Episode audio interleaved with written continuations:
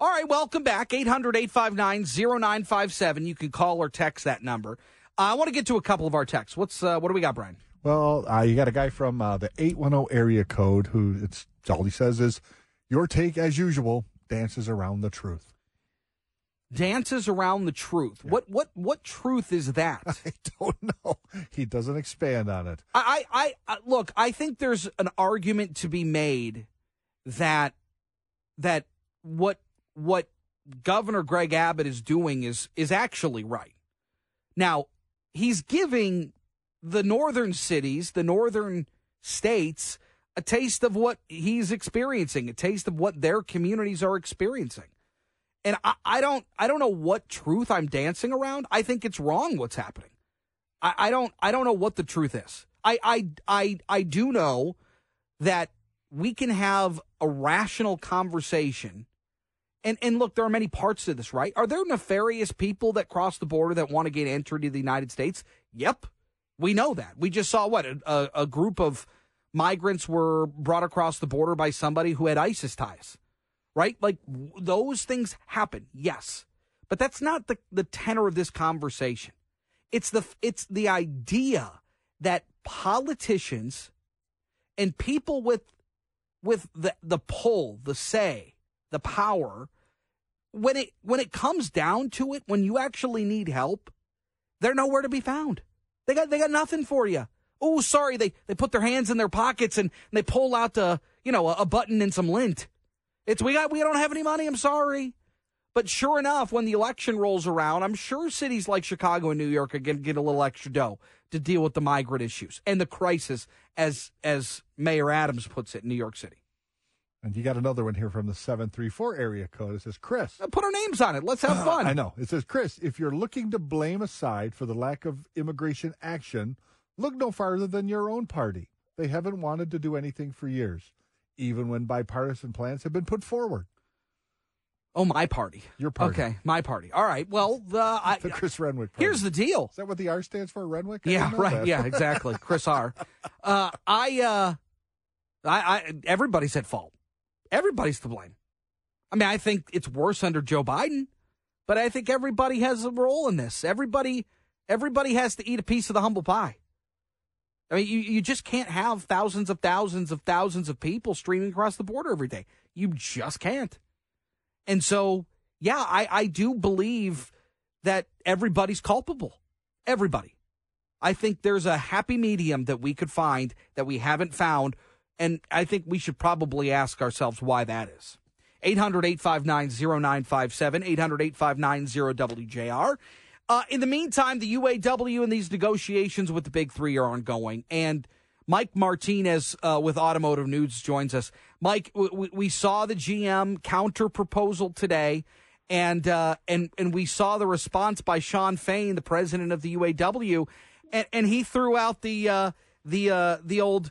Uh, time is ticking, tick tock, because we're not happy with this. Where where do we sit with the U A W and the Big Three today? Well, I'll say there's probably a little bit uh, positive momentum, at least compared to last week when the union was formally charging G M and Stellantis with unfair labor practice charges. It's a good thing that they're talking and passing proposals back and forth, whether or not they agree on the contents of those proposals. This is what typically happens in usual negotiations. You go back and forth and you eventually come to an agreement by that deadline. We still have a week to go here, so there's still time to hash out their differences. But just given the rhetoric, just given the, the insults back and forth these past few weeks, it may be hard to get there. So what what what's surprising to me, and, and you're right, certainly these these negotiations as they go on, they, they talk back and forth. But it, Sean Fain has made this very public. Usually when these negotiations are going on, you've got the negotiators behind closed doors, and they're trying to work out a deal. And Sean Fain says, we are turning a page from from the old U A W, and this is very much in in the public. This is very much in the public eye of what Sean Fain and the U A W are thinking real time. And that's not really something that we've seen before. How does that impact these discussions? Well, I think the automakers are a bit surprised by how things have played out. And the fact that he has, if they don't put it out themselves, he'll put out their offer terms himself. And everything's subject to change, but I think it's sort of put them on their heels in a sense. But you have to keep in mind that Sean Fain only won election. This was the first, union's first election in, in decades, and he only won the presidency by a very narrow margin. And many union workers didn't even vote in that election. So in a certain sense, he's still trying to rally the membership as a whole, get everybody on the same page, and introduce himself to them and prove to them that he has their backs and he has their best interest at heart. Do, do you feel, because I, I, to me, it almost feels like the U A W wants to strike. You know, they, they, they took the internal vote with the with the rank and file, and something like ninety-seven percent voted in favor of it, if that was something, uh, the step that they needed to take. It, it almost feels like they're, the U A W is daring the big three to give them a reason to strike. Is that a fair read on this? Or do, or do you, with, maybe with some of the positive conversations that have been happening now, do you feel like we could avoid that? I think it's a fair read. You almost think that a strike is inevitable at this point, not just from U A W leadership. And I will say that Sean Fain has been pretty clear in saying he doesn't want to strike, but they will if necessary. But you really have to think about the membership as a whole.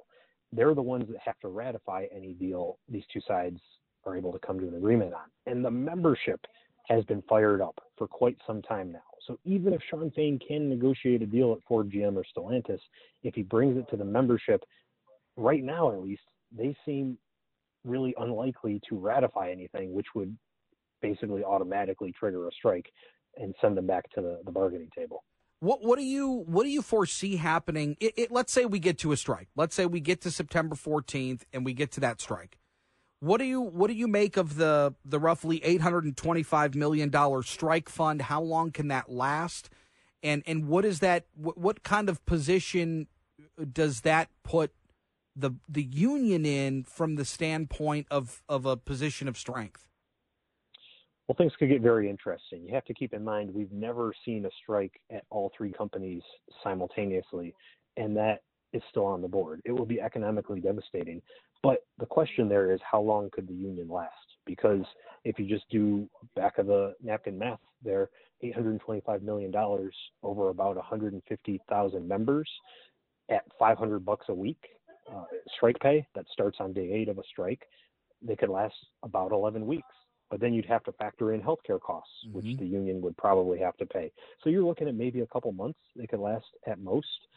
So that's when things get interesting. Does the union decide to do a targeted bottleneck strike where they take one or two transmission plants down that cause a ripple effect and closes other assembly plants? Do they focus on one particular company and just take that one company down?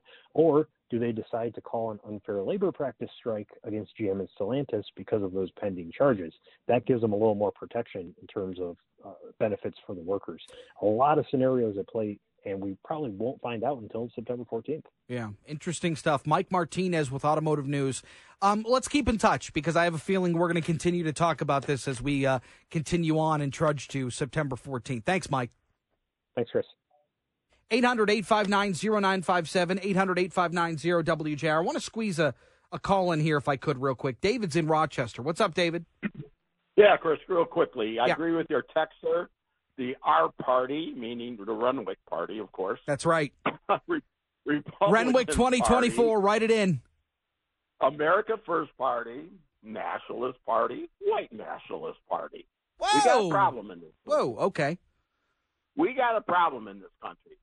We need to to quit being xenophobes about our, our immigrants. We we have eighty million short population in this country, age twenty-five to fifty-four, compared to the ratio of twenty-five to fifty-four in, in two thousand, the turn of the, the decade, the millennial. Okay, it was three point six, it's down to two point four, the ratio, that ratio. That okay. equates to eighty million, eighty million short. So it's a joke when people talk about, oh, Michigan State, a, a shorter population, Florida's getting this little. It's like ranging the uh, chairs on the Titanic. We need to vet people. We need to secure our borders, but we need to get the immigration up, as opposed to saying, oh, unwanted pregnancies, we'll force you to take unwanted okay, pregnancies. Okay, but well, so, that, no, David, let me ask you this. Let, let, let me ask you this. You know that um, that about, I, I don't remember exactly what the percentage is, so I won't give you a number. But a huge percentage of these people don't actually even qualify for asylum. They don't actually qualify for asylum. And yet, well, and yet, hold on, David, hold on. And yet they are they are they are allowed to come into this country because we don't have enough border patrol. We don't have a secure border. We don't. And so they have they they are able to come through. And and where do they go? In this case, they're being shipped to places like New York that can't take care of them. They're being shipped to places like Chicago that can't take care of them. So what? what it, it, tell me exactly how that would make sense. Oh, it makes sense this way. All those people. Quick, asylum, real quick, David, if, real quick. We, if, if they qualified, it wouldn't have to be asylum. We could get we could take the numbers way up on immigration. We have we have a roughly forty million first generation. All right, uh, uh, David, I appreciate it. That, that doesn't answer my question, unfortunately. Uh, I got to take a break. We'll get to more of your calls and texts coming up next. Also, uh, of course, look, last year was a big E V year for the auto show. This year, even more so. We'll talk to Jennifer Mefford coming up next here on J R Afternoon.